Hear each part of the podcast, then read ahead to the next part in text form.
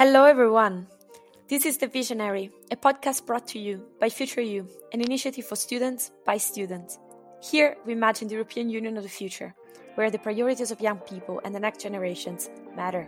In every episode, we discuss with academics, policymakers, and experts vision ideas for a better future EU.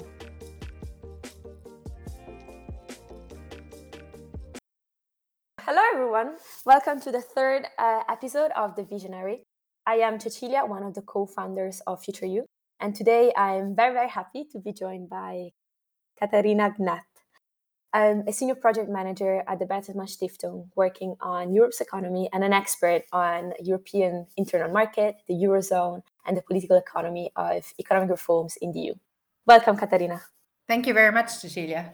Pleasure. I just said that you work for the Europe's economy in Bertelsmann Stiftung, but by mentioning a, brief, policy brief, a consideration that was made by another, another a, a project, namely, namely eupinions, that just a couple of months ago highlighted how young people, people under the age of 30, tend to be more supportive of the European Union compared to other demographics. And in particular, they tend to they tend to be more favorable towards European intervention on uh, matters that are usually on the agenda of national governments and are more supportive for deeper European integration. This finding is in line with findings with studies that have been done over the years. And especially, I found that in 2016, there was a project that you contributed to that found that it was true that millennials were in general more supportive of the European Union. However, you could see two distinguished patterns among young Europeans.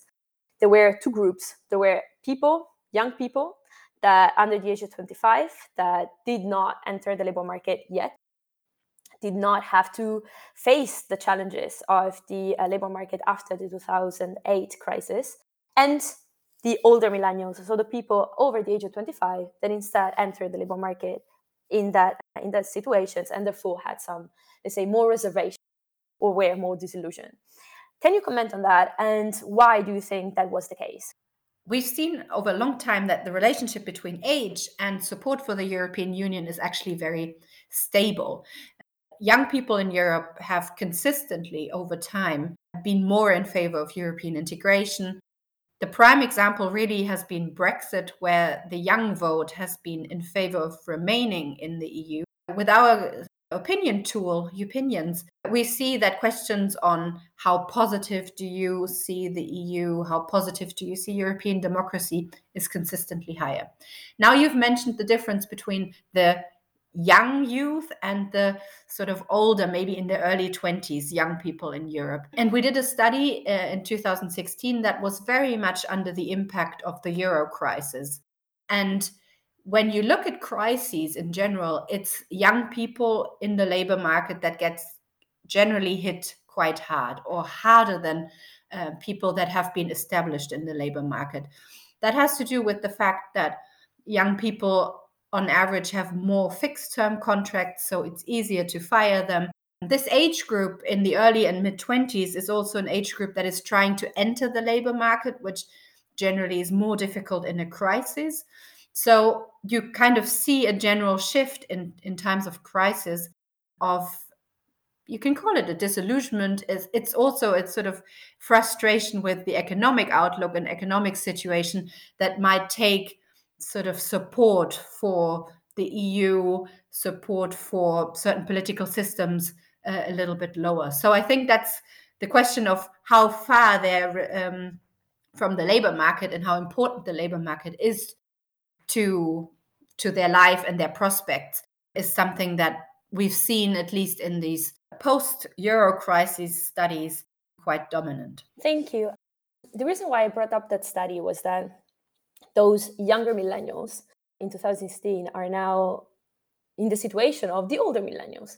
Five, six, seven years after that study, those are people that have entered finding the labor market either right before the onset of the corona crisis or during after 2020, so during the corona crisis, like myself. First of all, do you think that you know see kind of the same the same pattern again? So people that were these EU enthusiasts will still be positively supporting the EU, but then we'll observe an, a slump in their level of support. And do you think that something is being done about that? What is your opinion?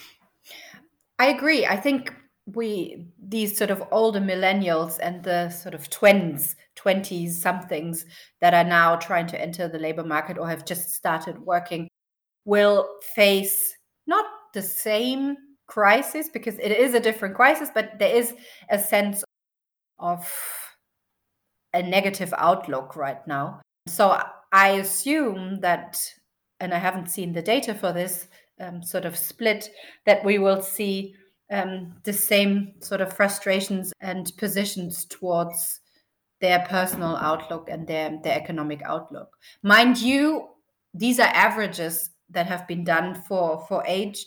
And it's when you look at sort of country figures, you see actually a broad spread within Europe. And I assume we saw that in the euro crisis because some countries were just much harder hit. And we'll probably see it in the corona crisis too my doubt that there is a huge difference between the young and the old millennials now comes from the fact that even the younger or the, the, the, young people let's say between the age 15 and 21 or something like that have experienced the corona crisis maybe not economically but they've experienced it as a health crisis they've experienced it as restrictions to their mobility they've they might have experienced it in universities in schools so it would be very interesting to see whether you have this split, because in a way, the young people might be equally affected as the newly sort of working young people. But that is a uh, hypothesis. I haven't seen the results for this, the data for this yet. It's actually very difficult to measure the impact of Corona because it is an ongoing pandemic. But my assumption would be that the immediate situation for the young youngs has also been affected uh, this time around in their daily lives. Something that came to mind was what do you think was be has been done for those for those youngsters that were entering the labor market after the 2008 crisis what had been done or would not have been done then instead that instead is being done now right between the 2008 crisis and the 2016 study right there were a few years during which policies might have been implemented or might not have been implemented that then determined people having great difficulties entering the labor market around i don't know 2012 2013 2014 do you think that something like that is being replicated now or you know the lessons learned then are being observed? Maybe two quick takes on this. I, the the first question one thing is the policies and the initiatives that have been undertaken following the euro crisis that concern labor markets, that concern education, that concern training, retraining. Most of these policies have been conducted at the national level. Um, some countries have managed very well to reduce unemployment, to get out of the euro, out of the crises generally unemployment among the young has remained higher than before the crisis, but we see quite a big difference. So, some countries, you might say, have learned from this uh, crisis, and some countries have been slower, let's say, in, in adapting their labor markets. When you look at macroeconomic policy or economic policy in general, I see a big learning actually from the euro crisis to the to the corona crisis. It, in the euro crisis, countries were fast in helping stabilizing labor markets, stabilizing the economies, but then sort of pulled out, if you want, too quickly with their support. And when the corona crisis hit, there was quite a swift alignment among European uh, countries to really go in big, both at the national level, but then at the European level. We had these funding. So that is much more at the macroeconomic macroeconomic level, at the general level, that wasn't necessarily targeted to young people, these measures, but it was targeted to the labor market in general. So many countries have introduced some sort of short term uh, labor, some furlough schemes where people specifically did not lose their job, but were put on a sort of holding schemes so that they could sort of re-enter the labor market. Well, they didn't actually exit the labor market, but they got some compensation for not being able to work, let's say in the tourism sector or something like that. And so that made it easier once this immediate, the first shock of the corona crisis uh, disappeared to sort of get back to good employment levels without this sort of high spike of unemployment that we saw in the first crisis. So, my answer of whether something has changed between uh, the euro crisis and the corona crisis is yes, definitely on the macroeconomic level. On the labor market level and the question of structural unemployment of young people, it really depends on the country. Thank you. Because you mentioned it, you said that there was a willingness to go big, right, at the European level. What do we mean by that? And in particular, I'm referring to, uh, in terms of economic measures, they are introduced at European level to contrast the consequence of the pandemic, there has been a lot of talking about the next generation EU, the uh, recovery and resilience facility. What are they, and why are they such big game change? Yes, there are big game ch- changes. I would say. First of all, in terms of size, these are unprecedented amounts of money that have been not distributed. these are unprecedented amounts of money that have been um, put forward by the EU level for member states and for their crisis response, if you want, to the corona crisis, uh, to the pandemic. So, size is definitely uh, one difference. What is also different is that quite a lot of the money has been put forward in terms of grants. There is a grant element where you can basically, as a country, provide a plan of what you want to do with the money, how you want to help your economy, how you want to reform your economy to be more resilient after the crisis. And then you get, you can draw on these grants. Some part of it is loans based, and that we've seen in other crises before. You basically asked for a loan with better conditions. But this grants element is new. And what is also new is that the money is genuine EU money. So beforehand, we had EU crisis responses where, to put it in simple terms, countries pooled money into a big pot. The European Stability Mechanism, if you want, they had they provided guarantees for this money, and then it was sort of redistributed among European countries. Whereas now this is specifically debt that was uh, taken up by the EU level to then distribute to the member states. So, in terms of size, in terms of the way how this money is financed, and in terms of this difference between grants and and credits, uh, I see it as a big change. You mentioned that you know this unprecedented amount of funding is also there to support countries to implement reforms to not only you know deal with the recovery from the crisis, but also to ensure their economies are uh, strong enough to face future crises. Is there a mechanism to check on that, uh, or how does that work?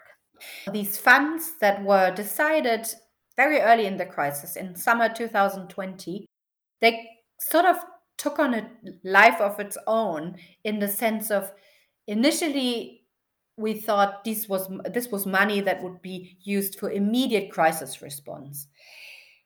By now when you when you look more closely into what the money is being spent on or what countries say that they're going to spend it on it's much more questions of we'll use the money but we want to reform our economies so that they are resilient. And on top of this and that's sort of the third element that sort of came into this measure um, at a maybe at a little bit of a later stage is that they decided, the European member states decided that they wanted to use this money specifically to master or to, to sort of find a way to support the green and the digital transition. So you even have this third element of not just resilience, but also this long term transformation that you wanted to support with the money. And so in the end, you kind of have three goals if you want whereas the more medium and long term goals are actually the ones that are much more front and center now because policymakers realize that it will take time to come up with the reform plans, distribute the money, and then sort of recoup the effects of the investments. So the more transformative and reform based approach is is the one that has sort of taken center stage in the funds. How do you see that happening? Do you see then, you know, this use of funds for reform to happen in a kind of homogeneous way among member countries, or rather that it would exacerbate, you know, the divide between the south, south of Europe and north, or western and east? How do you see that happening? Like now, and especially in the longer term, like for yeah, younger generations. How do you see that? First of all, if you look at who gets how much money in absolute terms, but then also in relative terms, depending on their size of the economy, the countries that have been hit hardest by the crises, and also the countries that have been hit hardest in the previous crisis, tend to be the countries that got most money, the most money. So, in this regard, the recovery and resilience facility should not exacerbate a further divide within Europe. On the other hand, it all depends in the end. Whether these programs are successful depends on whether the money is spent wisely and the money is has effect towards economic transformation, economic development. And that again depends on the capacities to absorb this money, to have good projects for the private economy to sort of conduct these and implement these projects. And there are a lot of sort of unknowns and uncertainties as to whether the money will be spent effectively and will be spent according to the goals, namely resilience and, and transformation and reform. And so the jury is out, and the jury will be out for quite a while on this. But I think the and that seems to be a general understanding also in the in the policymaking community is that the initial reflections and initial ideas that went into the recovery and resilience facility give some reason for hope. Thank you. When, when making these plans in the long term, do you see that policymakers at either at the national and European level, are they taking into consideration, you know, the impact of these measures on future generations?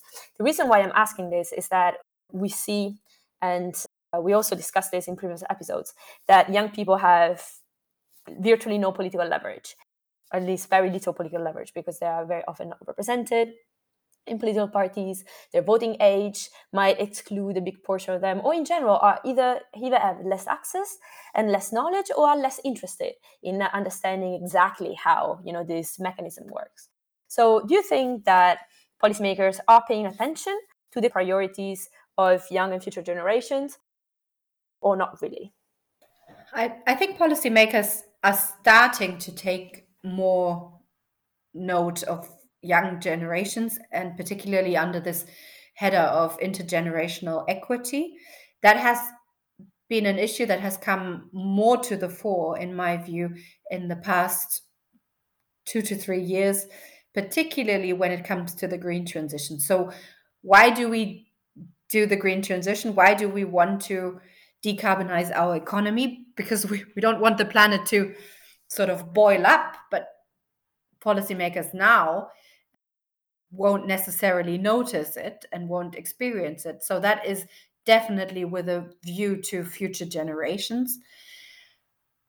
But I agree with you that the voice of future generations or the voice of the young has generally been underrepresented. If you look at the electorates, just sort of basic representative democracy in many of the member states, the, the average voter is actually not very young. so, in a way, some of the political measures that you see and that you look at and you think it's very short termist is, if you take it sort of the very tough and hard line, it is representative or is in the interest of a large proportion of the voters in a sort of narrow self interest perspective. So, demographics don't necessarily work for the young generation when it comes to voting. And you mentioned also that young people tend to generally go less to the polls than than older generation. So there is definitely already in the in the electorate there is a skew. Uh, it's skewed to the current state of affairs, if you want. That doesn't mean that older people and policymakers that are middle aged or, or, or older like me that they can't take into consideration what happens to future generations and what happens to our planet. Do you think that qu- the policies that are implemented, designed, and successfully achieve goals, in this case, that support the young people, but they can be, you know, targeted at particular, you know, at any kind of group, usually translate with higher level of support for, in this case, the European Union or in general for the yeah the policy making body? That would be great.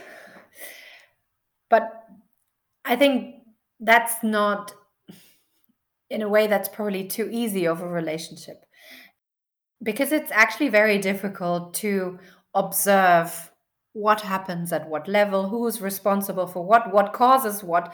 So this this would be a classic way of saying we're providing a good we're providing a service and then and people then support us but particularly with the European level, there's so many levels of policy making that it is very difficult to discern of who's sort of providing this good in the end. So I think in the hope that these policies stabilize the economic outlook and provide opportunities and and chances for people increase in support will generally follow but the la- relationship won't be as easily or the, the link between sort of your policy and direct support for those who provide this po- or who decide on this policy will most likely not be that straightforward. Yeah it would probably a populist conclusion even this kind of consideration. I mean very simplistic and the reason why I asked this was in order to add nuance to the prompt that we launched to the participants of this year's competition. We are Future You. We run a competition that is compelling students and researchers of universities in the CIVICA Alliance to come up with policy proposals that would increase the relevance of, of, of youth in European policymaking. But it's always important to maintain nuance because to increase the role youth, you know, youth European policymaking is a little bit like saying everything and nothing. If I were to ask you these questions, and let's say if I were to give you this prompt, what would you, what would you be your considerations? I don't have a specific idea, and I think it's super interesting to see what the what the visions and ideas of of of your com- competitors or the people who enter your competition will have. But I think what I can say is that the cost of non action in certain ways, I think, can be a powerful tool to understand the implications of policy making today. And particularly when we look at the, the green transition and we look at measures and, and policies, I'm always struck how much the conversation is around, around the cost of doing it right now, as opposed to really putting into the center of the conversation what the costs, particularly for the young generation, are of not doing it. And I think that's sort of a role that doesn't necessarily have to be played by young people. It can also be represented by by anybody basically, but a greater focus on the cost of non-action i think would be very much in the interest of the young generation. That doesn't necessarily answer your question of where where they where the young can have a sort of greater access. Um, i think we live in a, de- a representative democracy uh, and there is this institutional sort of way and paths that that policymakers politi- elected politicians have to take and it's probably more difficult for young people to enter it. But I think sort of talking differently about some of the policies and some of the non policies or the, the non action would already be a first step towards taking future generations into greater account. It doesn't answer your question, I know, but it's it doesn't, but it's actually a great a great way to think about it because me personally, it's not a way that I framed the discussion up until now. So it's actually it's a very important remark because it adds a lot of perspective. So uh, it's again, it's a way you know to adjust the thinking. I still have one question, and the question is more personal. It's more directed to you, so feel free to answer however you like. When did you enter the labor market? How was that for you? I think I entered the topic quite young already as a young person. I was involved in, in a youth parliament. And so I sort of entered the debate, if you want, much earlier than I entered the, the, the paying labor market on this on these topics. But when I entered it after my master's, I was in my early 20s and it was not easy at all. I can tell you that. And that was just before the euro crisis, a little bit before the euro crisis. And I realized firsthand that the first step into the labor market is not an easy one. I entered the well, I tried to enter the German labor market, which was very much closed off. It felt I was sort of considered to be too young. But what I can say to people who are trying to enter the labor market now is persevere and something will come up. But there, there are some straightforward ways into the labor market that might not be the most exciting ones and the ones that are exciting can be a little bit more difficult and not linear. Thank you so much because you gave me i'm sure whoever is listening a lot of yeah perspective way to think about problems to frames to frame problems and to consider you know dynamics that i did not necessarily that i might have overlooked before. If someone would like to look you up how can or get in touch with you how can he or she do that? I can be found on LinkedIn. That would be one way. And the other way is you can follow me on Twitter. You can also find my email address online. So if you have any questions, please feel free to contact me.